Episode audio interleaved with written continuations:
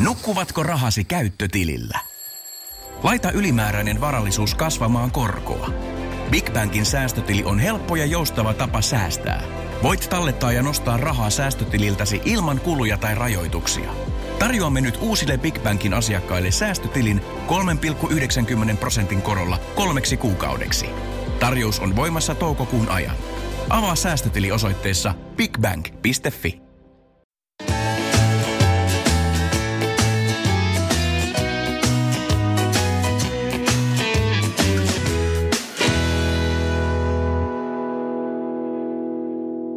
Tervetuloa tämänpäiväiseen polkuporina. Meillä on tänään taas niin kuin ihan äärimmäisen mielenkiintoinen hetki tässä rupateltavana. Meillä on ultra urheilun, vai miten tämä tittelöinti pitäisi tällä kertaa sanoa tässä. Joka tapauksessa hengästyttävän pitkä niin kuin ansioluettelo henkilöllä, joka meillä on tänään mukana. Heikki Hihnala, tervetuloa. Kiitoksia paljon ja ehkä se ultraurheilijan parhain termi kuvaamaan omaa urheiluuraa, että paljon on tehnyt ultrajuoksuja tai ainakin kohtuullisen määrän ja ultramelontoja ja erilaisia muita pitkäkestoisia tapahtumia. Että. Niin miten sä oikeastaan niin kuin, niin kuin identiteettimielessä niin kuin määrittelisit itsesi? Kyllä mä ehkä kuitenkin, jos ajatellaan sillä tavalla niin luontoliikkuja, että ei pidä pelkästään kategorisoida juoksuun tai melontaa, joka on yksi suosikkilaista tai seikkailuurheilu, että eniten mä tykkään nauttia luonnossa olosta ja – samalla siihen liikunnan avulla sillä näkee huomattavasti enemmän ja se on jotenkin luonnollinen tapa toimia ja elää itselleni. Joo, vähän tuossa kun taustatteli tätä tämän päivän haastattelua, niin kyllä on niin kuin ihan älyttömän hengästyttävän pitkä toi sun tausta kaiken kaikkiaan. Että mitä sä oot tehnyt, lähdetään ensin liikkeelle siitä, että mitä sä oot tehnyt niin kuin ihan silloin pikkupoikana. Oletko silloin jo ollut niin kuin luonnosta nauttiva ja kaiket päivät metsässä könyävä kaveri? No tietenkin kun on Lapista kotoisin, niin luonto on tärkeä osa joka päivästä arkea siellä. Ja partiotoiminnassa oli aktiivisesti mukana aikanaan ja siellä meillä oli hyvin aktiivinen ryhmä, joka kävi käytännössä kaikissa Lapin kohteissa ja Ruotsissa ja Norjassa ja välistä käytiin laskettelemassa ja oltiin teltassa viikkojöitä tai nukuttiin lumiluolissa ja käytiin kaikki hettapallakset ja karhunkierrokset ja kevot ja haltit ja norjat ja Ruotsin huiput lävitse sillä alueella, mitä oli lähellä saatavilla. Että sitä kautta tutustu vähitellen enemmän erilaisiin harrastuspiireihin ja jokaista harrastuspiiristä aina jotain hyvää tarttunut matkan varrella sitten mukaan. Eli sä oot niin kuin ollut kyllä ihan alusta asti sitten niin kuin hyvin, hyvin niin kuin luontohenkinen ja, ja tavallaan tykännyt jo siitä silloin ihan pienestä pitäen.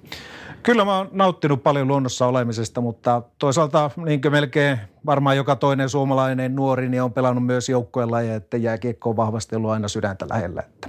Missä vaiheessa nämä, niin kuin, nämä tämmöiset niin kuin lappurinnassa meiningit sitten alkoi tulee mukaan kuvioihin? No ne tuli oikeastaan vähitellen siinä vaiheessa, kun jääkiekkouraa totesi sen, että siinä ei ole enää semmoista kehittymisen varaa, että siinä mä en voi olla maailman paras ja joutuisi uhraamaan todella paljon aikaa ja sitten tuota, totesi kuitenkaan, että se fyysinen kunto ei ole hirveän vahva siinä jääkiekon pohjilta, että siinä tehdään paljon sprinttejä, mutta sitten taas semmoinen, että kuinka helposti jaksaa josta vaikka viisi kilometriä, niin se ei ole kaikille jääkiekkoille semmoinen itsestäänselvyys. Että. Mutta toisaalta itse tykkäsi, että voisi olla paremmassakin kunnossa ja alkoi vähitellen kestävyyspohjalle hakeutua ja enemmän luontolajeihin ja siitä se vähitellen lähti sitten. Okei, mitä lajeja siellä ensimmäiseksi alkoi tulemaan mukaan? No suunnistus on ollut meidän perheessä kohtuu aktiivinen ja sitten velipoika juoksi ehkä enemmän silloin nuorempana ja sen kautta on sitten ja toisaalta partiossa on paljon ollut tuommoisia niin luontokisoja tai partioita kisoja, joissa ollaan viikonloppu vietetään metsässä ja välistä suunnistetaan ja juostaan ja ylitetään erilaisia esteitä ja sitten armeijan myötä tuli myöhäitellen myös reserviläiskisat ja kaikki semmoisen luonteen liittyvät tapahtumat, mitä ikinä Suomessa keksittiinkään. Mitäs tota, ne partioviikonloput on ollut pitkälti vähän niin kuin seikkailu-urheilun tyyppisiä tapahtumia? On ja me tehtiin paljon erilaisia pitempiä vaelluksia ja paljon totuteltiin ja hankalinkin olosuhteisiin, että no esimerkiksi kun oli kovia pakkastalvia, niin useampia öitä vietettiin ulkona sen takia, että tottuu 40 asteen pakkaseen, että – Joskus oli haaveina, että olisi ollut hienoa lähteä johonkin etelämpään mantereelle hiihtämään tai Grönlannin yli, mutta toisaalta ne samat olosuhteet voi kokea Suomessakin ja jää ja lumi on aina jäätä ja lunta, että mihinpä ikinä lähteekin sitten. Se on ihan just näin. Sitten myöskin niin kesälajeista, niin melonta on ollut semmoinen, mitä sä oot myöskin tehnyt paljon. Melonta tuli aika luonnollisesti seikkailurheilun kautta, että seikkailurheilussahan juostaan, melotaan ja pyöräillään ja suunnistus on hyvin vahva elementti. Ja meillä ei aikana ollut joukkuessa oikein ketään todella hyvää suunnistajaa siihen aikaan ja todettiin, että melonnassa huonolla suunnistustaidolla voi kaikista eniten voittaa verrattuna pyöräilyyn ja juoksuun, että ne jos selviää, niin melonnassa aina pystyy tekemään pientä eroa, niin me tehtiin tietoinen päätös muutaman kaverin kanssa, että aloitetaan harjoittelemaan se sille tasolle, että kukaan ei Suomessa pärjää siinä lajissa.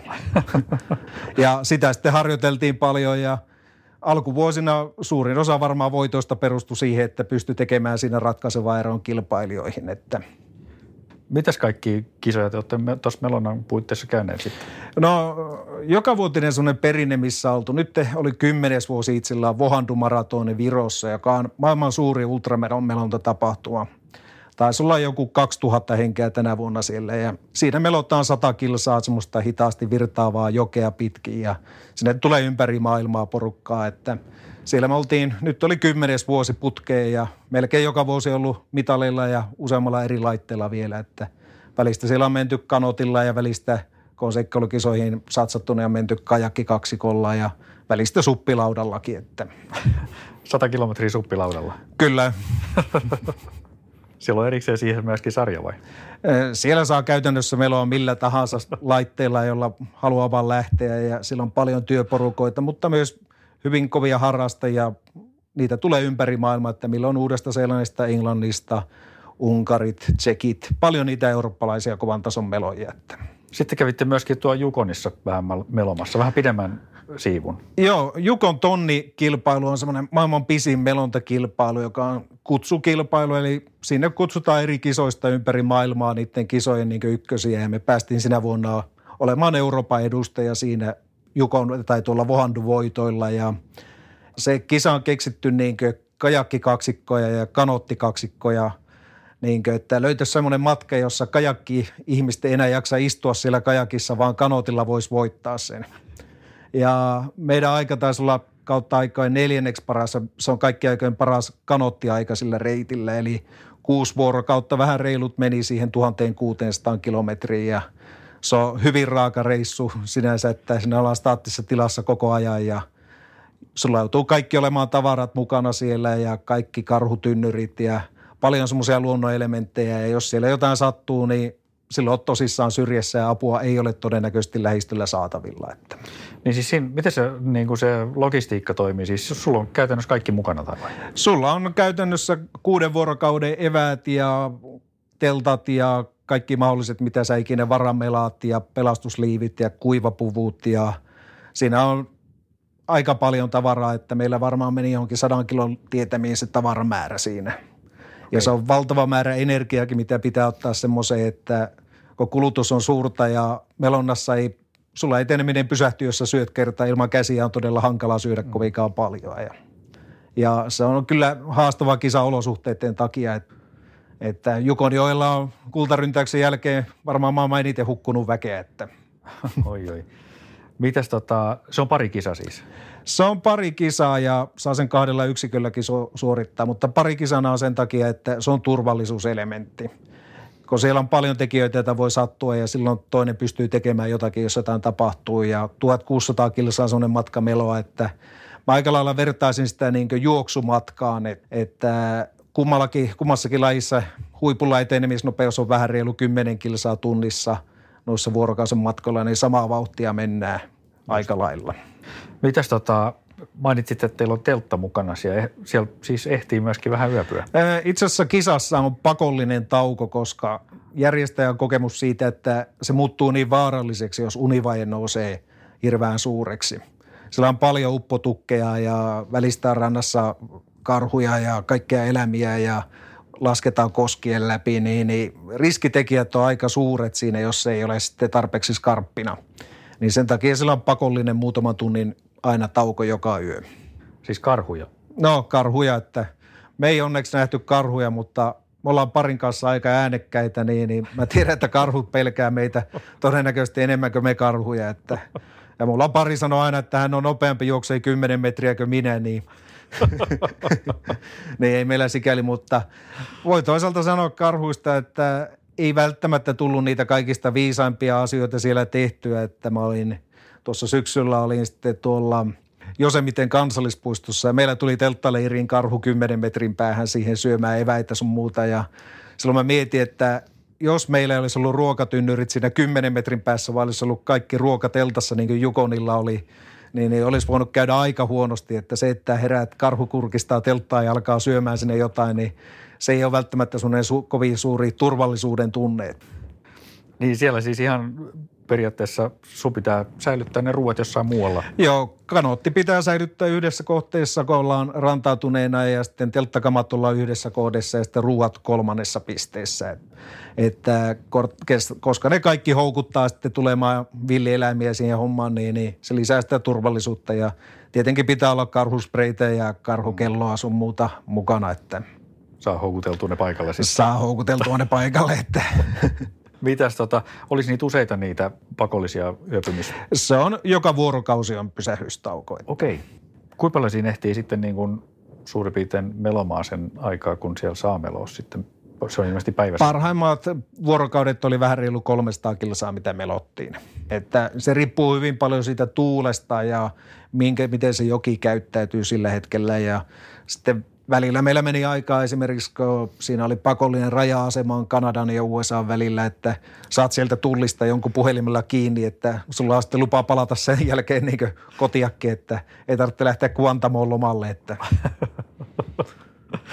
siinä on rajamuodollisuudet, pitää myöskin hoitaa siinä matkalla. Kyllä, kyllä. Kaikki mahdollinen olla passit mukana ja kaikki mahdolliset säädöt. Mitäs tota, se kuulostaa kyllä niin kuin kaiken kaikkiaan hurjalta. 1600 kilometriä kuuteen päivään. Ensinnäkin ihan älytön vauhti teillä on ollut. Sitten kaikki nuo riskitekijät ylipäätään, että mitä siellä joella voi tapahtua, plus kaikki eläimet ja muut. Niin mikä se tunne tavallaan on siellä, kun mennään kolmatta tai neljättä tai viidettä vuorokautta? Kyllä meillä aika paljon sellainen niin keskustellaan parin kanssa mahdollisimman paljon, että se säilyttää sen vireystilan siinä. Niin kuin melkein kaikissa ultraurheilussa mä oon aina tykännyt siitä, että – vaikka ei olisi ennen kisaa ketään tuntenut, niin yleensä sama vauhti ja sama vauhtiryhmä etenemiseen tulee muitakin ihmisiä. Ja niiden kanssa kun keskustelee ja pitää yllä semmoista hyvää henkeä koko ajan, niin se matka tavallaan etenee itsestään. Ja se kuitenkin on tuommoisessa PK-syke kisassa, niin, niin, niin sillä sä pystyt säilyttämään sen vauhdin juuri sopivana, että se ei karkaa liian suureksi eikä liian pieneksi. Ja se ei kuitenkaan semmoinen keskustelu haittaa tavallaan sitä itse kisasuoritustakaan. Silloin kun mennään useampaa vuorokautta, niin, niin se, silloin menee ihan niin vauhdin limitille, että sillä olisi siihen suurta vaaraa, vaan tärkeintä, että pysyy semmoinen niin positiivinen mieliala, kun haasteita on koko ajan. Ei se mikään helppo fyysisesti ole kisa ja sitten tuota, pysyy semmoinen henkinen vireystila päällä, että koko ajan pitää uomassa hakea nopeinta uraa, kun joki voi olla pari kilometriä leveä, että – sä seuraat vaan GPSlle ja haet sitä nopeampaa uraa ja parhaan arvelun mukaan, että missä se vesi virtaisi mahdollisesti nopeiten. Niin, että sun pitää myöskin pystyä tavallaan vähän lukea sitä vettä. Ja, Kyllä, se on samanlaista kuin periaatteessa suunnistuksessa, että mm. metsässä sä haet sitä nopeinta uraa, niin vedessä on ihan sama juttu. Ja silloin kun virta on tosi iso, niin, niin puhutaan jostain kilometrin leveydestä, niin se ei ole aina kovin helppoa löytää. Siinä voi olla aika erilaisia virtauksiakin siinä joessa eri paikoissa. Kyllä ja on välillä saaria ja matalempia alueita sun muita, että hyvin paljon kanssa valmistelua tuommoisessa kisassa, että kun tarkkoja karttoja Jukonjoesta ei ole olemassakaan edes, että sä haet niitä satelliittikuvia ja koetat hakea sieltä sopivia syvyysuomia ja tietoa ja mistä on edellisvuosina nopeiten mennyt, että kun siellä on – kaikista kisaista on sellainen spotlaitteiden saatava GPS-data olemassa, niin missä mahdollisesti on joskus edetty nopeiten, niin haetaan sen lähistöltä myös sitten sitä melontauraa aina. Kuinka paljon siinä on niinku semmoista navigointia? Siis kuulostaa siltä, että jos sä menet jokeen pitkin, niin ei se nyt hirveästi voi mennä hukkaan. Niin äkkiä ajattelisin, että et sä voi joilla eksyä, mutta itse asiassa siellä on semmoisia suistoalueita, että saattaa olla se joki niin useamman kilometrin leveä ja se on täynnä pieniä saaria ja – sitten välillä on todella matalaa, että sun pitää käytännössä löytää kuitenkin ne pääurat, että sä pystyt etenee siellä tehokkaasti.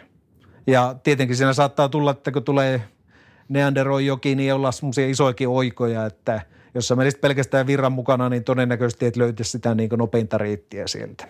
Miten mainitsit sitä, että, että tavallaan te olitte sitä aikaisemmin niin ottaneet tavoitteeksi olla niin kuin Suomen ykkösporukka tässä melonnassa ja, ja tavallaan hakea sitä kautta sitä myöskin oppia siihen melontaan. Miten muuten tuommoiseen, ton tyyppiseen kilpailuun sitten pystyy valmistautumaan? No meillä oli itse asiassa, tehtiin syksyllä vuotta aikaisemmin päätös sinne lähtemisestä ja me koko talvi melottiin erilaisissa paikoissa Suomessa. Tehtiin 3-5 tunnin harjoituksia ja välistä yhdistettiin niihin jopa juoksua, että, että siihen aikaan tuli kaikki tuommoista Tammerkosken alaiset altaat tutuksi ja – muutamien paperitehtaiden edustat, jossa saatettiin, niin kuin, no jonain kertana taisi olla se yli 30 pakkasta ja mietittiin, että onko tässä mitään järkeä, kun siinä sunnuntaina kaikki valosa aika, mitä oli kolme tuntia, niin vietettiin siinä alla niin kyyntämässä muutaman sadan metrin suoraan.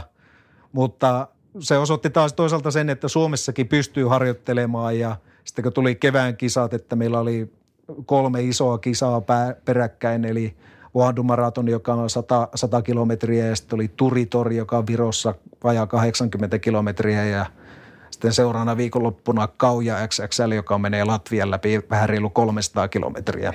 Ja kaikissa tuli ylivoimaiset oman sarjan voitot ja mukana oli kuitenkin todella kovia joukkueita Tsekeistä ja Itä-Euroopasta ja etenkin Tsekin maajoukkue Meloit enteistä sanoi, että niin kuin, jos tuolla pohjalla ei menesty Jukonilla, niin ei sitten millään – mutta puhutaan noin 5000 kilometrin harjoitusvuodesta sinä vuonna ja oikeastaan syksyllä ei kovinkaan paljon melottu. Wow.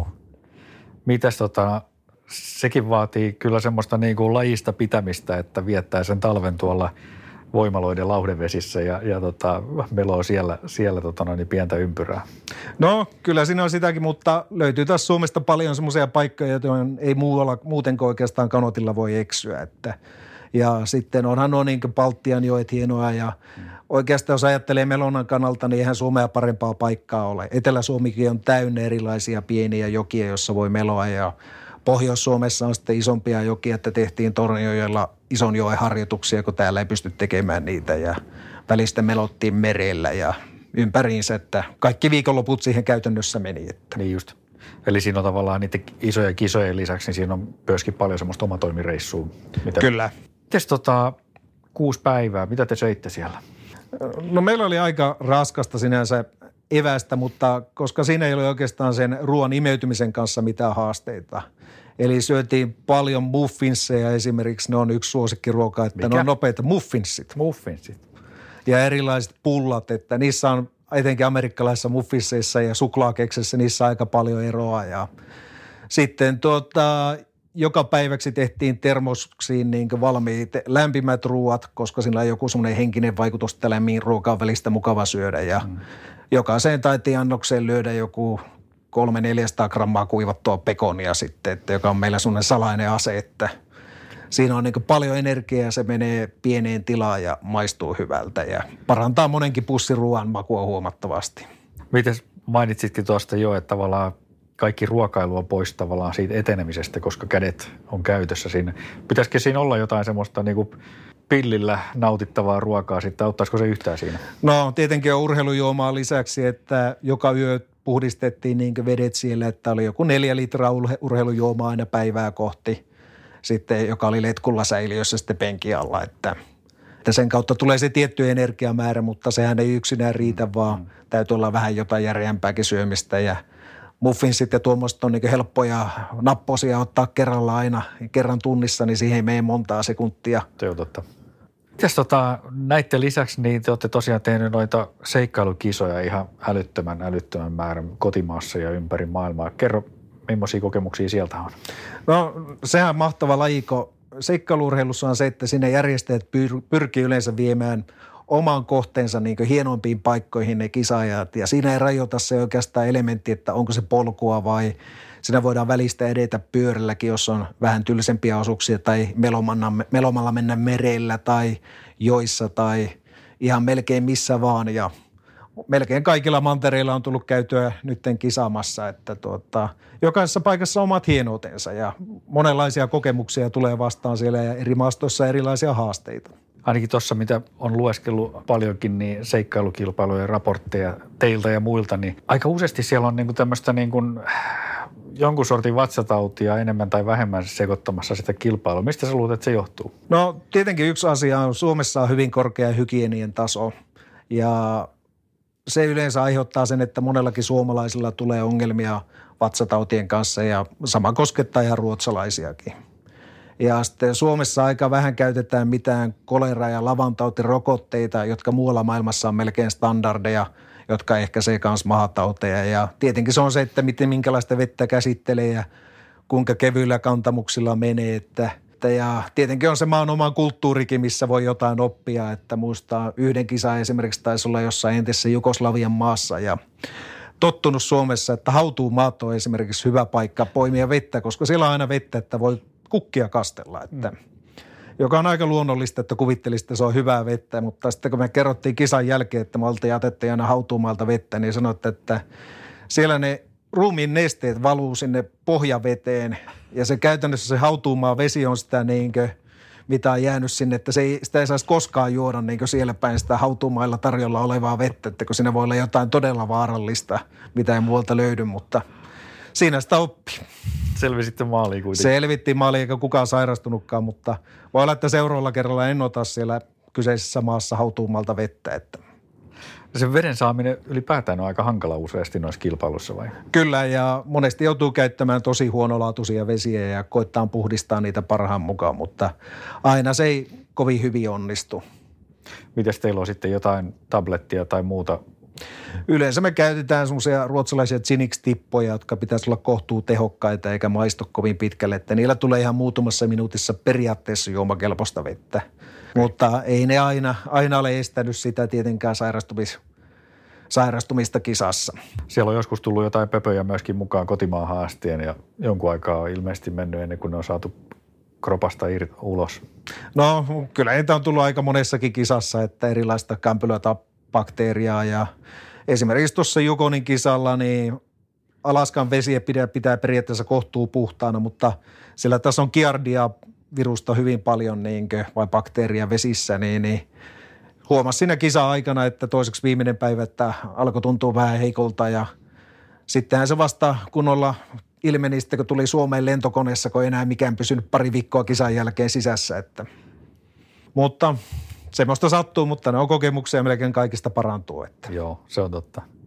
Mites tota, teillä on myöskin ihan MM-kilpailuja, joita te olette käynyt seikkailupuolen läpi. Kyllä niitäkin on ollut useampia, että, että ne on ollut hienoja tapahtumia sinänsä, mutta monesti niissä tahtoo nykyään, että se kulukustanne nousee niin paljon, että normaalilla ihmisellä ei ole oikein varaa eikä aikaa käydä, kun samalla rahalla saa huomattavasti hienompia kisoja muuallakin maailmassa. Ai siinä on joku tämän tyyppinen, että... No jos olisi joku olympiakomitea tai vastaava takana, mutta se, että jos verrataan kisojen hintoja, että halvimmat kisat maksaa noin tonnin kolme vuorokautta ja MM-kisoissa ei taho riittää enää joku 15 tonnia budjetiksi sinne lähtöön, niin siinä on aika huomattava se hintaero. No siinä pitää sitten olla jo melkein joku yhteistyökumppani. Käytännössä täytyy olla yhteistyökumppani nykyään siellä, että voi pärjätä. Mites Heikki, sä oot myöskin tehnyt paljon ultrajuoksukisoja vuorilla ja, ja, ja muualla. Ja kerro vähän niistä. Joo, ultraharrastus mulla juoksun kohdalta alkoi oikeastaan 2008 vai mikähän vuosi se oli kuitenkin. Niin, niin silloin oli ensimmäisiä kisoja, oli Palttiassa mitä oli tarjolla ja sieltä ne vähitellen on niin matkat kasvanut ja no ehkä voi sanoa nykyään, että ne matkat on jopa taas lyhentynyt, että pisimmät kisat oli PTL, mikä kiertää Mont Blancia, mitä käytiin, mutta – ne 300 kilometrin kisat ne on aika kuormittavia ja selkeän tahtoo olla monta kuukautta, että meni toipuessa, niin, niin nykyään mä eniten tykkään tuommoista sadan kilometrin kisoista tai vähän plussasta, että ehkä siihen sataan mailia asti, että ne on omia suosikkeja ja onhan ne hienoja tapoja tutustua eri maihin ja kohteisiin. Että. Mm. Sä oot myöskin paljon kilpailu Suomessa. No jonkin verran kilpailu Suomessa, että enemmän Suomessa on kanssa ehkä tulee niitä omatoimisia retkiä kuitenkin tehtyä, että Luuksio on kiva paikka harrastaa juoksua, että siinä on se, että haluaako osallistua kilpailuun vai ei. Täälläkin on kyllä 70 tullut juostua, mutta voi sanoa, että se reissu taisi olla semmoinen, että sai joltain ilmaisen osanoton sinne, niin ei voinut olla osallistumatta. Että. Mitäs nyt sitten, kun sä oot tehnyt melontaa, mikä on niin kuin parin kanssa tehtävää kilpailua ja seikkailukilpailua, ja, mutta sitten myöskin niin kuin itse juossut noita vuorikilpailuja, niin miten sä vertaisit tavallaan semmoista solo versus tiimi kilpailua, että kummassa sä oot enemmän niin kuin omassa elementissä? Kyllä mä tavallaan enemmän tykkään parikilpailusta tai joukkuekilpailuista, että niissä on aina semmoinen ryhmädynamiikka-efekti ja on erilaisia hetkiä ja pystyy enemmän auttamaan toista, jos on toisella ongelmia ja saa myös itse apua. Ja siinä oppii tuntemaan niitä ihmisiä eri lailla, mutta on se tietty kyllä viehätys noissa yksilökilpailussakin, mutta niissä aina aika lailla vastuussa pelkästään itsellensä siitä suorituksesta, että – mutta joukkuekisassa toisaalta paljon isompi riski, että jotain sattuu ja melkein aina jotain tapahtuu odottamatonta niissä. Että. Kerro vähän siitä seikkailukisan esimerkiksi niin ryhmädynamiikasta ja tämmöisestä. Että mi- miten te lähdette niin kasaamaan sitä porukkaa ja mitä asioita siinä pitää ottaa huomioon? Nykyisellään meillä on koitettu piettää joukkuetta aika stabiilina, että samat henkilöt olisi aina kisaamassa ja melkein esimerkiksi Sepä Noutin kanssa on tullut kisattua varmaan 15 vuotta jo nyt, että tuntee toistensa toimintatavat ja miten. Ja sitten haetaan semmoisia tietynlaisia vahvuuksia, jotka sopii omiin vahvuuksiin kisoissa. Se ei riitä, että joukkueen jäsen on hyvä esimerkiksi yhdessä lajissa, vaan pitää olla oikeastaan se koko kirjo hallussa, että sillä voi osallistua niin kilpailukykyisenä johonkin tapahtumaan. Ja suunnistus on tärkeää, että sen painoarvo kasvaa ja kasvaa joka vuosi vaan, että hyvällä suunnistella sä voit voittaa todella paljon noissa pitkissä kisoissa. Niin noin seikkailukisathan on periaatteessa semmoisia, että se on niin kuin suunnistusta, sulla vaan sitten se väline vaihtuu koko aika. Kyllä. Siitä, Ja kartat on monesti todella huonolaatuisia, että niissä on enemmän sitä, kuka arvaa parhaan reitin tai, tai yksi on tietenkin se, että etukäteen pitää jossain määrin koittaa tutustua alueen karttoihin, että tietää, että mitä siellä on odotettavissa. Suomessahan se, tai suomalaisille on se haaste maailmalla, että Suomessa kartat on melkein täydellisiä. Ei voi kaivata enempää informaatiota mitä jossain Jukolla kartoissa on, mutta taas ulkomaille kun mennään, niin se voi olla ihan jotain muuta, mitä niinkö oikeasti on maastossa, että sitä ei koskaan tiedä, mitä on luvassa. Ja osassa maista jopa Aasiassa saattaa olla niinkö – tarkoituksella muunneltuja karttoja, että niissä voi ihan oikeastaan yhtään mitään odottaa siitä kartasta. Että. Miten sitten niin kuin semmoinen, sanot, että te olette tuntenut 15 vuotta ja kaikki on tavallaan niin kuin siinä mielessä ammattilaisia, tietää ja tuntee toisensa, mutta et, tuleeko siellä koskaan semmoisia, niin kuin, miten siellä sitten kun tulee se huono päivä, niin, tai miten te käsittelette sitä siellä kesken kilpailun? Tuo on aika, aika hyvä kysymys. Se tietenkin jo riippuu, että mistä huono päivä johtuu, että miten sitä voidaan käsitellä ja käsitelläänkö asiaa välttämättä ollenkaan. Mutta mä itse pidän, että se on hyvä olla rehellinen kisassa ja pyrkiä kertomaan niistä omista tuntemuksista. Jos tuntee sen, että jossakin lajissa on vaikeaa, niin pitää olla rohkeutta sanoa, että nyt mä tarvitsen apua. Mm. Ja jos jollakin on mahdollisuus auttaa, niin sinä pitää pystyä auttamaan kaveria sillä hetkellä, että jos se sanoo, että nyt alkaa olemaan, että ei vaikka nesteet imeydy kunnolla tai jotain, nesteet on loppu jollakin ja nyt katkeaa meno, niin ei auta kantaa sitä omasta pullosta silloin, vaikka ne olisi ihan viimeiset juomat, mutta muuten se katkeaa kokonaan se meneminen eteenpäin, jos ei siihen joukkueena varaudu ja toimi. Seikkailukilpailussa on kuitenkin niin kuin sallittu muun muassa niin kuin hihnan käyttö ja tämmöiset näin. Kyllä. Joo, että sitä kautta niin kuin apu pystyy myöskin antamaan. Kyllä ja repun kanto on yleistä ja jos tuollaisen nesteiden siirrot sun muuta, että – siinä on aika paljonkin keinoja ja tietenkin se reitin etsintä ja sun muuta on ja ajatko sä pyöräletkassa kärjessä vai hännillä, niin sillä on aika suurikin merkitys ja kuka on melonta parina ja tuommoisesta. Niin siinä pystyy vähän niin kuin sumplimaan sitä myöskin kesken kilpailun sitten. Kyllä, että kyllä. Varsinkin sitten, jos on, on niin kuin esimerkiksi neljä henkeä siinä, niin, niin tota, pystyy sitten jakaa sitä porukkaa, kyllä. porukkaa esimerkiksi melontaosuudella mukavasti. Mites tota, miten sä muuten vertaisit sitä kilpailua sitten niin kuin solo versus sitten tiimikisaa, että, että onko siinä muita asioita sitten, mitä, mitä siellä pitää ottaa huomioon tai miten se poikkeaa? No joukkuekisoissa on se aina, että tietyssä, tietysti niin harjoittelusta on vastuussa tietyllä tavalla joukkueelle ja joukkueen pitää myös yhdessä harjoitella. Että yksilönä, jos sä oot huonosti harjoitellut ja sulla on raskas kisa, niin sä voit siitä aika lailla syyttää itseäsi vaan. että silloin sä oot itselle vastuussa ja silloin sitä saa myös itse odottaa sitä tulosta, mitä siitä saa mutta joukkueessa sä mielellään niin näet sen, että sä pystyt auttamaan ja jokainen on se joukkueen vahva lenkki. onko teillä esimerkiksi siinä, niin mainitsit, että suunnistaminen on tosi tärkeä elementti sitä, sitä seikkailukisaa kaiken kaikkiaan, niin onko teillä joku dedikoitu suunnistaja sitten, joka hoitaa, jonka tavallaan tontilla se asia on? Kyllä me pyritään siihen, että on niin päävastuulliset suunnistajat, mutta esimerkiksi välistä, kun kisataan useampi vuorokausi, niin, niin saattaa olla, että pääsuunnistajat joukkueessa on esimerkiksi niin väsyneitä tai jos on joku imeytymisongelma, että silloin pitää pystyä antamaan kartta kolmannellekin henkilölle. Eli me pyritään joukkueessa aika lailla siihen, että jokainen on kohtuullisessa määrin suunnistustaitoinen. Että pystyy ottamaan sen kartan, jos siihen tarvetta on, mutta fakta on kuitenkin se, että osa on parempia silti suunnistaanko toiset. Kuinka paljon tuommoisessa, kun kuitenkin tekin kilpailette niin kuin ihan niin kuin maailman kärkitasolla. Kyllä. Kuinka paljon teillä on niin kuin esimerkiksi jotain tämmöistä jälkipuintia ja muuta ja analyysiä, että miten te lähdette niin kuin, mitä olisi voinut tehdä paremmin tai eri tavalla, mitä te teitte hyvin viime kerralla ja sitten mietitti sitä eteenpäin niin kuin tuleviin kilpailuihin? Kyllä aika lailla jokainen kuitenkin miettii sitä, niin, että mitä omalta kohdalta voisi olla ja aika selkeästi siitä keskustellaan kisan jälkeenkin. Mutta toisaalta, kun meistä ei ole kukaan ammattilaisia, niin ymmärretään kanssa, että niin on tiettyjä haasteita parantaa tietyissä lajeissa.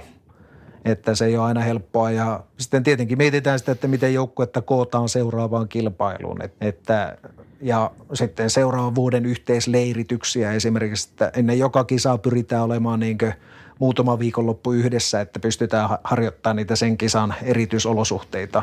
Esimerkiksi tuo Vohandu Melonta, jossa on joka vuosi käynyt, niin, niin se on sellainen perinteinen, että keväällä hankitaan se melontakunto sille tasolle, että voi sen helposti läpsytellä ja sen jälkeen voi alkaa harkitteen sitä, että miten saa sen juoksu- ja pyöräilykunnon huippuunsa, että sen jälkeen ei enää tarvitse välttämättä niin paljon melontaan keskittyä. Heikki, tuosta tuli hyvä tuommoinen aasinsilta niin harjoitteluun. Millä tavalla te harjoittelette?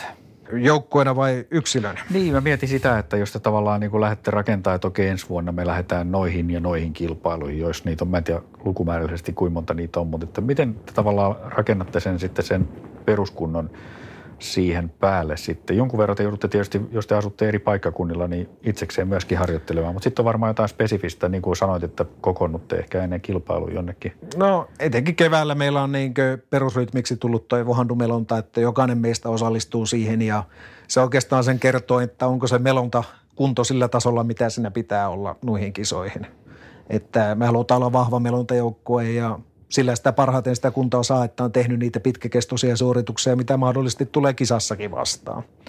Ja tietenkin se, että minkälaisen kisaan lähtee, niin, niin sekin riippuu joukkueesta, että ei meidän Suomesta kannata lähteä johonkin kovinkaan helposti Ecuadoriin kisaamaan neljään viiteen tonnin korkeuteen, vaan me mieluummin valitaan matalan merenpinnan tasolla olevia kisoja, jossa niin ei tarvitse niin pitkää akklimisaatioaikaa, mitä lähdössä johonkin tuonne kaukaisimpia korkeampiin paikkoihin ja minkälaiset muuten on maassaolosuhteet, että se vaikuttaa sitten myös kesän harjoitteluun ja itsellä on ollut aika lailla semmoinen rytmi, että talvella hankitaan sitä lihaskuntoa ja ylävartaloa, että keväällä menee se satainen helposti ja siitä alkaa eteenpäin puhdas juoksuharjoittelu, joka sisältää yleensä muutama ultrakisan kesän aikana ja tähtää sitten yksittäisen seikkailukisan, joka omasta mielestä aina parhaimmillaan loppukesästä. Kesällä on vaan suomalaisilla paras aika harjoitella ja olosuhteet on parhaat siihen, että – olisi se mukava lähteä näin talvellakin kisaamaan, mutta ei nämä marras, joulu, tammikuun kelit ole semmoisia, että ne niin paljon houkuttelee treenaamaan, mitä aurinkoiset kesäpäivät. Mikä tilanne niin kuin seikkailuurheilussa esimerkiksi on, niin onko teillä, hirveän, onko teillä paljon niin kuin kilpailuja, mistä valita? Nykyään on aika kohtuullinen valikoima, että joka mantereella on kuitenkin useampia kisoja ja maailmankappi, joka sisältää noin kymmenen kisaa. Ja sitten on tietenkin pieniä kisoja ja on Eurooppa-kappia ja nyt on alkanut Aasian kappia. Afrikassa on myös semmoisia, että puhutaan vuorokaudesta kahteen kolmeen kisoja, että niitä aika paljon ja tänä vuonna sitten tulee myös TVstä Amazoni alkanut rahoittaa Eko kisasarjaa jälleen ja se, että joku iso talo rahoittaa jotain uutta kisasarjaa, niin se voi nostaa lajia huomattavasti ja tarjota hienoja uusia kisoja. Eli laji voi siinä mielessä hyvin tällä hetkellä sanoisin, että kohtuullisesti. Että ainahan lisää uusia harrastajia olisi mukava saada ja mutta ei näihin ole taas helppo lähteä, kun pitää olla ne taustat kohtuu hyvässä mm. kunnossa ja jos ajatellaan vaikka verrattuna polkujuoksu ultriin, niin, niin onhan ne paljon helpompia käydä polkujuoksu ultra, mitä tuommoinen useamman vuorokauden seikkailukisa, jossa pitää löytää joukkoja ja olla jokaisella lajilla tekniikat huippukunnossa. Millainen tämä lajin taso tällä hetkellä on Suomessa? Meillähän on perinteisesti ollut todella, todella kovia joukkueita, useitakin, niin mikä se tällä hetkellä on? No, mä sanoisin, että se on kohtuullinen, mutta lisää kovia kisaajia tietenkin kaivattaisiin. Että tietty oma sukupolvi ja vanhempi sukupolvi alkaa olemaan vähän vanhempia vähitellen, mutta, mutta toisaalta nuoriakin on tulossa ja monenlaista harrastajaa on nykyään, että osa kisoista myy loppuun. Esimerkiksi Kainuussa on hienoja kisoja, Porissa on hyviä kisoja ja siellä on ihan todella kovan luokan kuntoilijoita tai suunnistuksen harrastajia tai muuten lajien harrastajia. Että se on aika monipuolinen, mutta sitten taas se ihan absoluuttinen huippu, joka kiertää maailmalla, niin se alkaa olemaan aika kapea kuitenkin Suomessakin.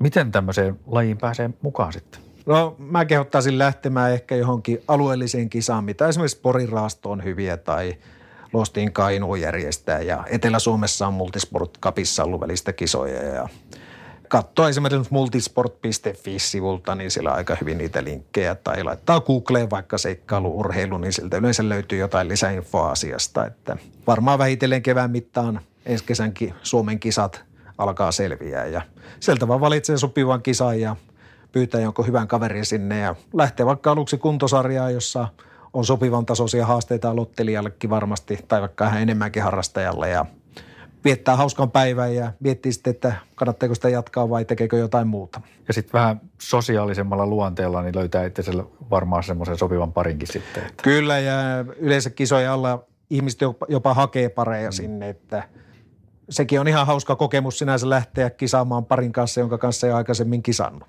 Onko? On, on, on. on. Mites tämä teidän tiimi, Omjakon, niin mistä se on lähtenyt liikkeelle?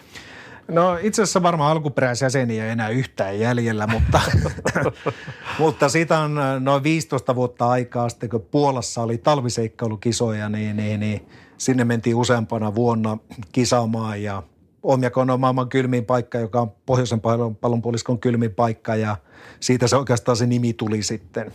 Ja jos on joku nimi keksitty, niin mitä sitä nimeä vaihtamaan, että mm. ollaan seurauskollisia loppuun asti. Joo, semmoisesta osoitteesta kuin omjakon.blogspot.com voi käydä lukemassa tarinoita niin kuin vuosien ja vuosien takaa, että siellä on kyllä hyvin dokumentoituneita. Ja... Harmi, ettei tullut viime vuosina niin paljon tehtyä sitä, mutta mukava niitä vanhojakin tarinoita on kuitenkin lukea. Kyllä, vauhti ei ole hidastunut yhtään, vaikka tarinoita ei ihan viimeisiltä vuosilta löydykään, mutta se on hienoa, että ne vanhat on siellä tallella, niin voi käydä lueskelemassa. Heikki, mikä sua motivoi tähän? Siihen on aika paljon tekijöitä. Tietenkin on se oma fyysinen hyvinvointi ja henkinen hyvinvointi, jotka on hyvin tärkeitä. Tietenkin se on, että pääsee hienoihin paikkoihin ja tätä lajia harrastaa aika monet mukavat ihmiset, että – miksei hyvässä porukassa harrastaa sitä, jotain tämmöistäkö voi harrastaa. Tai oikeastaan se on se hyvä porukka on se ykkösasia, mitä mä pidän. Mainitsit henkisen hyvinvoinnin, mitä, mitä kaikkea se tuo sulle mieleen? No, kyllä se aika monesti kuitenkin tekee kohtuu vaativia töitä esimerkiksi, niin, niin sitten lenkillä käynti, niin se auttaa niin prosessoimaan asioita, joita on mielessä. Eli se voi helpostikin ratkaista jotain semmoista ja toisaalta se erottaa siitä työn rutiinista, mitä tulee arkipäivässä vastaan, että – itsekin teen matkatöitä ja parhaina vuosina oli joku 120 päivää ulkomailla työreissussa. Niin silloin kun sä pystyt illalla käymään jossain hienossa paikassa lenkillä, niin, niin sä taas motivoi ehkä lähtemään seuraavankin reissuun. Sä jaksat ton työn lisäksi sitten reissata näissä kilpailuissakin. Kyllä mä jonkun verran tulen niissäkin sitten käytyä. Mikä sua sitten kiinnostaa näissä pitkiskisoissa? Onko näissä jotain erityistä sitten? Niissä on se, se kokonaisvaltaisuus, että siihen tunteeseen ei oikeastaan pääse missään muualla kuin tuommoisessa useamman vuorokauden mittaisessa kisassa. Ja se on se kokonaisvaltainen ja tietenkin seikkailurheilussa on se joukkueelementti, joka on mahtavaa, mutta taas juoksukisoissa niin, niin siinä on se itselle vastuu ja oma toiminta siinä ja kaikki suunnittelu, niin, niin niitä elementtejä mä rakastan ja sen takia mä teen sitä. Miten sun mielestä niin se tunne muuttuu siinä semmoisen kilpailun aikana, jos miettii, että noin pitkät, tai esimerkiksi se teidän melonta, joka kesti kuusi päivää, niin mitkä sen tunteet siellä on tavallaan, sanotaan sen parin ensimmäisen päivän, kun sä ehkä oot vielä vähän siellä töissä, mietit niitä työasioita, vai ehkä et mieti, mutta tota, niin joka tapauksessa mit, miten se muuttuu siinä sen matkan aikana? No alussahan kisa on yleensä niin hyvin kilpailuluonteista ja koitetaan tehdä niin kaikki mahdollinen, mutta sitten se muuttuu semmoiseksi niin tulee enemmän semmoista selviytymiselementtiä pitkissä kisoissa ja sitä ajatusta, että millä pääsee maaliin ja millä nopeutetaan sitä suorituksen optimointia ja miten sitä voidaan nauttia niin, että matka etenee niin mahdollisimman paljon. Mutta että siinä välistä käy kieltämättä aika monenlaisia ajatuksia ja aina ne ajatukset ei ole välttämättä positiivisia siinä vaiheessa, kun on oikein jotain paikkaa alkaa kolottaa tai tulee jotain imeytymisongelmia tai mela hajoaa vaikka tai kenkä hajoaa tai ihan mitä tahansa sattuu, tulee joku odottamaton este vastaan, niin ei niitä aina hirveän positiivisesti ota vastaan, mutta se, että kaikkeen täytyy varautua ja olla henkisesti valmis siihen, että henkinen rajoite, se on varmaan se suurin rajoite, mitä on ultraurheilussa olemassa. Kerro siitä enemmän. No se, että sun täytyy tietyllä tavalla uskoa siihen, mitä sä teet ja tietää, että sä itse pystyt suorittamaan sen, mitä sä oot suor- tekemässä. Että jos et sä usko siihen omaan suorituksen tekemiseen, niin sulla yleensä tulee aika helposti semmoisia ongelmia vastaan, jotka aiheuttaa esimerkiksi keskeytyksiä.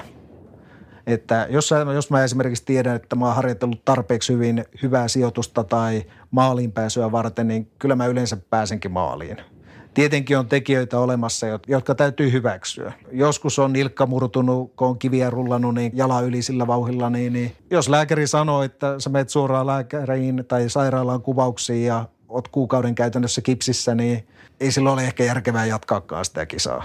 Ja tietysti se suoritusvarmuus pitää saada sille tasolle, että sä pystyt olemaan aina silloin, kun sä lähdet kisaan, niin varma siitä, että sä saat kohtuullisen suorituksen ja sä pystyt olemaan siitä itse harjoitteluun nähden tyytyväinen. Millainen se tunne on siinä vaiheessa sitten, kun tuommoinen pitkään valmisteltu kisa esimerkiksi päättyy ennen maalia johonkin esimerkiksi nilkan murtumiseen tai jonkun välineen rikkoontumiseen?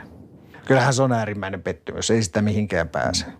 Mutta toisaalta se pitää hyväksyä, että jos on ulkopuolinen tekijä, jolle ei mahda mitään, niin ei sitä pidä surra liian kauaa. Että tärkeintä se tietenkin, että on hengissä ja kaikki asiat niin lähtökohtaisesti hyvin, että ei mitään pysyvää tule. Että tavallaan muistaa myöskin sen, että kyseessä on kuitenkin sitten kuitenkin Pitää olla tietyssä määrin niin armollinen itsellensä, että ei se niin vakava ole, kun tehdä tätä kuitenkaan ammatikseen tai henkeensä pitämiseksi. Että, Joo. että se on aika tärkeää, että muistaa, että lopulta tämä on kuitenkin leikkiä, vaikka tämä onkin aika vakavaa välistä. Mikä se tavallaan vielä siihen ryhmädynamiikkaan liittyen, niin mikä se tilanne, jos joku toinen siitä ryhmästä lainausmerkeissä syyttämättä ketään, mutta tavallaan aiheuttaa sen tiimin keskeytyksen? Miten, se, miten te käsittelette sitä? Se riippuu hyvin paljon siitä tekemisestä. Että esimerkiksi jossain MM-kisossa meillä jokainen sairastui mahatautia. Kun ensimmäinen sairastui, niin sitä koitettiin vaan puskea eteenpäin. Sitten kun toinen henkilö tuli, niin, niin nyt vähän löysätä, että enää kaikkea hinata – mutta sitten kun jokainen enemmän ilman housuja etenee kuin houstia lassa sen takia, että vessapaperi rullaa kädessä, niin eihän sille vaan mahda mitään. Mm. Että se täytyy silloin hyväksyä, että miettiä, että mitä seuraavalla kerralla ja kannetaanko esimerkiksi enemmän puhdasta vettä siellä, että missä sitä on saatavilla mukana. Mutta aina se ei ole niin yksinkertaista muistaa seuraavalla kerralla, että mitä tuli luvattua edellisellä kertaa. Että. Vielä Heikki tuohon motivaatioon liittyen, niin kuitenkin miettii sitä, että teillä on niin kuin, sä teet matkatyötä, teillä on kilpailut, on useasti ulkomailla, ne vie, vie aikaa ja sitten erittäin varmaan intensiivistä treenaamista ja sitten osittain myöskin yhdessä treenaamista, niin tähän on niin kuin ajankäytöllisesti aika hurja yhtälö. No, osa sanoisi, että se on mahdoton yhtälö. Niin. Mutta mä pyrin mahdollisimman paljon hyödyntämään hyötyliikuntaa. Eli aina kun on Suomessa, niin käytännössä, jos ei ole jotain pakottavaa tarvetta, niin menen juosten töihin ja tuun takaisin. Ja hoidan peruspäivärutiini-asiat juoksemalla. Että esimerkiksi kävin hakemassa toissa päivänä joulukinkun juoksemalla, että se oli hyvä lisäpaino reppuun reissulle, että suosittelen kokeile joulukinkun kanssa juoksemista. Että. Minkä kokoinen joulukinkku tuli? Viiden kilon kinkku tosi Okei, okay, okei. Okay. No se, on ihan... Serrano-kinkku suoraan, eh, mistä se oli Espanjasta tuli ja puukone ja telinen kanssa vaan reppuun ja postista hölkkäilee. No niin. Miten sulla kotona suhtaudutaan tähän sun harrastukseen? Siis eh, kyllähän se niin lomilla vie tietyn määrän aikaa, mutta se, että esimerkiksi töissä käy juoksemalla, mulla ei ole oikeastaan eroa, että menenkö mä juoksemalla vai pyörällä vai autolla töihin, kaikki vie kohtuu samaan ajan. Työnantajalla on hyvät mahdollisuudet sinänsä suihkutilat sun muut, että pystyy käymään juoksemalla töissä. Sikäli se on ihanteellinen tilanne niin harjoittelun kannalta, mutta tietenkään se aamulla juokseminen ja työpäivän jälkeen juokseminen, niin ei se yhtä tehokasta ole, kun pystyisi tekemään varmasti johonkin niin tiettyä aikaa illalla jotain harjoitusta. Ja sitten meillä on hankittu kotia sähköpyörää kaveriksi, niin aika usein se pyörälinkit menee sillä tavalla, että itse ajaa normaalipyörällä ja puoliso ajaa sähköpyörällä ja silloin se on yllättävän tehokas treeni ja pystyy ajamaan samanlaisia lenkkejä ja voi, joutua, voi sanoa, että joutuu itse jopa välistä todella tiukille niissä lenkeissä, että sähköpyörät on hyvä keksintö sinänsä yhdessä harrastamiseen. Se on totta. Silloin pystyy myöskin viettämään aikaa yhdessä. Kyllä, ja akut on nykyään todella hyviä ja hyvää tarjontaa löytyy pyörissä. Että suosittelen kaikille, jotka haluaa vaikka puolison kanssa yhdessä harrastaa jotain, niin, mutta tuntuu, että on kuntoeroja hiukan, niin se tasoittaa hyvin ja antaa hyvän mahdollisuuden harrastaa. Ja jos ei sekään riitä, niin voi lyödä vielä se kinkun sinne selkään. niin, kinkun voi lyödä selkään, mutta sanoin, että vähissä Suomessa on niin hyvät pyöräilijät, että ei niinkö sähköpyörän kanssa ajajalle pärjää tai ei joutuisi tiukille. Hei, miten sä Heikki koet sitä, että miten tämä laji on niin kuin muuttanut sua tässä vuosien varrella? Puhutaanko juoksusta vai Ihan niin kuin ihmisen, ihmisenä. Kyllähän se on tietyllä tapaa antanut semmoista paljon semmoista uskoa omiin kykyihin. Että tietää mitä tekee ja uskoo siihen, että jos on luottamus omiin kykyihin, niin tietää, että oikeastaan kukaan ei välttämättä voi tehdä asiaa paremmin, mitä sillä ei omalla harjoittelulla on tehnyt. Mutta osalle taas suosittelee, että niin on paljon ihmisiä, jotka kaipaa jotain valmennusta ja selkeitä päämääriä, mutta se on muuttunut tietyllä tapaa elämäntavaksi, että kaikki lomat keskittyy tietyssä määrin siihen, että tehdään jotain hauskaa ulkoillaan ulkona, käydään hienoissa paikoissa. Joka voi olla ihan rengasti ja ajo vaikka polkupyörällä, että silloin toinen ottaa vaikka sähköpyörä ja mä lähden mummopyörällä ajamaan ja vietetään hauska viikonloppu tai jotain muuta vastaavaa. Mitä sä oot oppinut itsestäsi näiden vuosien aikana? Varmasti ihan valtavasti, mutta yksittäisiä asioita on aika hankala sanoa, että mitä sinä oppii. Mm itse tuntemus on tietenkin se, että tietää omat rajansa hyvin tarkasti ja mihin pystyy ja mitä kannattaa tehdä. Eli sen osalta ja tietysti noissa joukkojen dynamiikkalajeissa oppii jotain joka kerta, mutta niissäkin on aika hankala, että on usein monta vahvaa yksilöä joukkueessa, että jokaisen pitäisi oppia jotain, mutta siinä on suuri haaste. Onko noissa kilpailussa koskaan tullut vastaan niin kuin semmoista asiaa, missä on vaan joutunut nostaa kädet pystyyn, että, että ei pysty tekemään? Oikeastaan joukkueena on tullut niitä vastaan. Että välistä on ollut esimerkiksi semmoisia reittejä, jossa kukaan ei ole tuntenut itsensä turvalliseksi, että siellä oloa.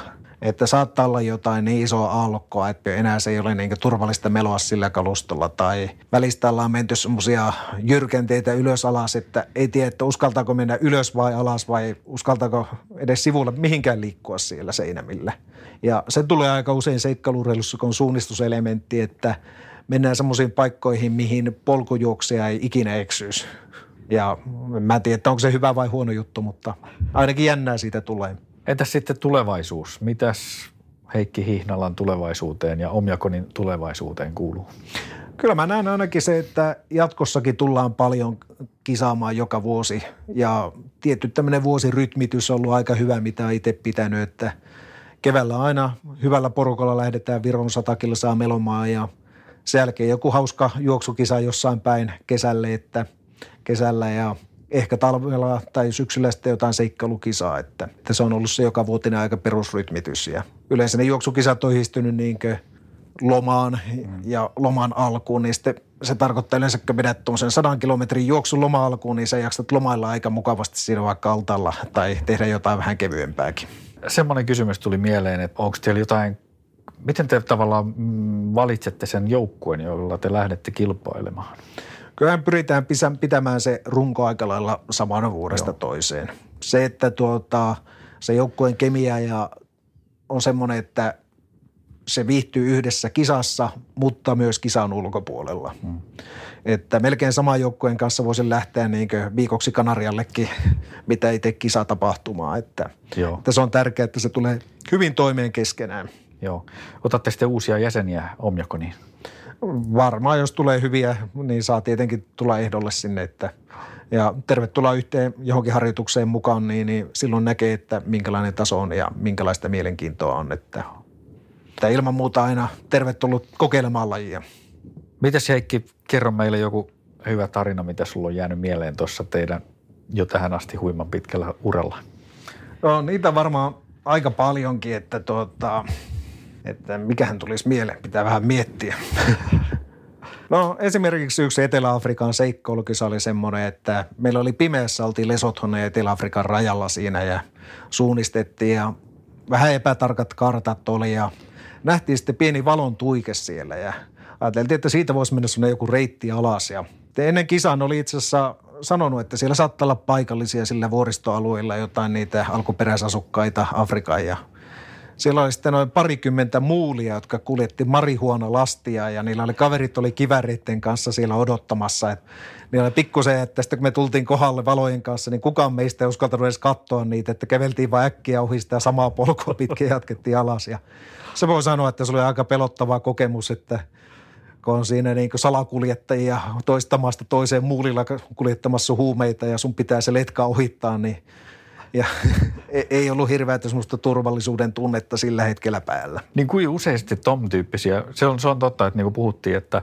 että voi olla niin kuin eläimien kautta niin kuin semmoista niin kuin tiettyä turvallisuus aspektiongelmaa siellä, mutta miten sitten niin kuin ihmiset, te liikutte kuitenkin aika eksoottisissa paikoissa, niin onko teillä ollut tämmöisiä, niin kuin, tämmöisiä kohtaamisia enemmänkin? No aika kaikenlaisia, että harvoin ihmiset lopulta mitään tekee, mutta Afrikassa on niitä muutamia tapahtumia, missä on ollut semmoista, että ei ole tuntenut niin ennen kisaa tai kisan jälkeen, kun on eksynyt hiukan väärälle alueelle väärään aikaan. Että esimerkiksi mä olin vuosi sitten niin Cape Town Ultralla juoksemassa ja mä en saanut hotellia aamulla taksia tietenkään. Että mä pääsin kisa-alueelle, joka starttasi kuuden aikana, että Respa sanoi, että no can do. Ja omalla autolla ei päässyt liikkeelle silloin, niin, niin sitten mä ajattelin, että mä juoksen sinne kisapaikalle se joku seitsemän, kahdeksan kilsaa. Ja sitten siellä alkoi niin kovaa huutelua oli sinne tienvarressa, että voi sanoa, että varmaan kisan nopeimmat kilsat oli se seitsemän kilsaa ennen tapahtumaa, kun sillä pimeässä juoksit. Ja ja voi sanoa, että toinen oikeastaan siinä oli hauska sattuma, että lähdön paikalla huomasin sitten, että mä olin, otin reitistä kuvan, että mä löydän kisan jälkeen sitten takaisin hotellille, niin, niin kameran muistiin. Ja sitten aloitetaan, kun siinä oli muutama suomalainen, että otetaanpa ryhmäpotretti ja huomasin, että kännykän kortti on kadonnut, SIM-kortti johonkin, että varmaan se katosi siinä, kun otin kuvan, kun käytiin suojaa pois hetken aikaa vedenpitävää tai jotain ja koko kisa murehin sitä ja kysyin järjestäjältä, onko näkynyt korttia sun muuta. Ja Joo.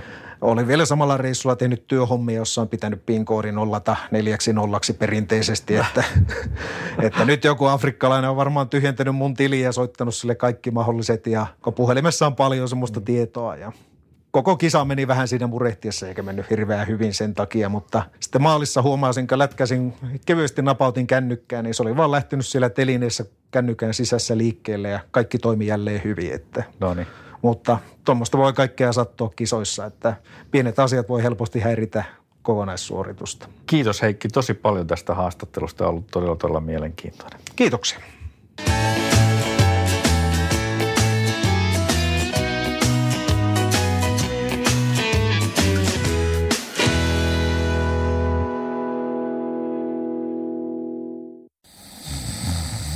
Nukkuvatko rahasi käyttötilillä? Laita ylimääräinen varallisuus kasvamaan korkoa. Big Bankin säästötili on helppo ja joustava tapa säästää. Voit tallettaa ja nostaa rahaa säästötililtäsi ilman kuluja tai rajoituksia. Tarjoamme nyt uusille Big Bankin asiakkaille säästötilin 3,90 prosentin korolla kolmeksi kuukaudeksi. Tarjous on voimassa toukokuun ajan. Avaa säästötili osoitteessa bigbank.fi.